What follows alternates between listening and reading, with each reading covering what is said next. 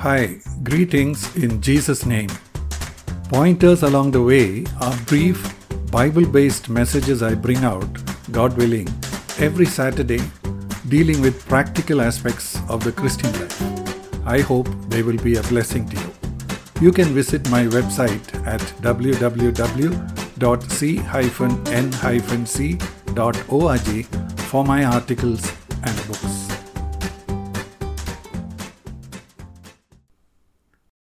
This is pointer number 844 and its title is God's Love and the Narrow Gate.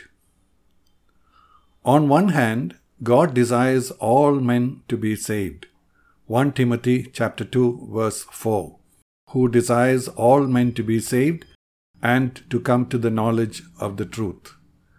On the other hand, his way of salvation is such that finally only a few will be saved.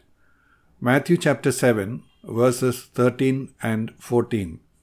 Enter through the narrow gate, for the gate is wide and the way is broad that leads to destruction, and there are many who enter through it.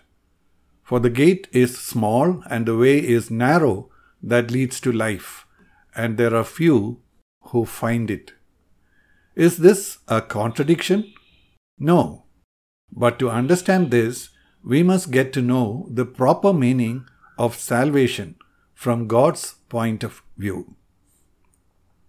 Sad to say, many people resist God's love towards them and want nothing to do with His salvation because they want to live their own lives following after pleasure. That explains the crowds that are going on the broad way that leads to destruction. Unfortunately, many people who think they are on the way to heaven are also actually on the same broad way without realizing it. They look at salvation as merely receiving forgiveness of sins. So they raise their hands, come forward, say the sinner's prayer, or whatever the preacher tells them to do in order to obtain it. After that, they assume that they are headed for heaven when they die. Then they continue to live like the rest of the world, seeking to make more money, enjoy all the pleasures of this world to the full, make themselves great in front of the others, etc. This is because they have not understood salvation as God has prepared. When Adam and Eve chose to disobey the clear instruction that God had given them and to obey the devil instead, they were making a switch from God to the devil as Lord.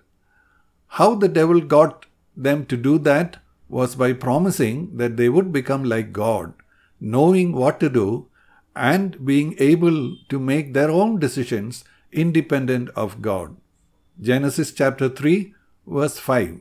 For God knows that in the day you eat from it, your eyes will be opened, and you will be like God, knowing good and evil.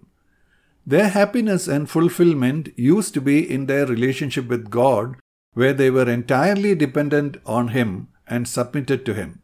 Now, when they got disconnected with God, God's offer of salvation to all mankind is to get man to the original way of dependence on God, submitting to Him, and doing His will. When we go to Him first as sinners, believing that only the death of Jesus Christ for our sins can allow God to forgive us, He forgives us and justifies us in His eyes.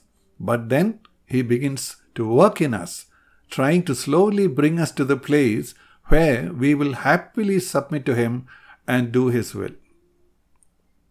But many people only want forgiveness and not submission to God.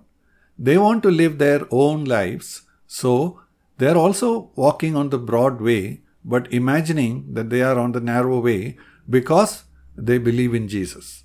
I'm not saying that those who have received forgiveness from God because of their faith in Jesus will not go to heaven, but I am saying that those who do not want to stop sinning and learn to submit to God have not really received forgiveness because they have not actually repented from their sins. Those who repent from their sins do not want to continue in sin anymore. And so, those who continue in sin have not repented from their sins at all. When we see the amount of preaching that omits repentance from sin, we can imagine the large number of people who are deceived in this way. May the Lord bless you in your life as you have listened to these words. Thank you.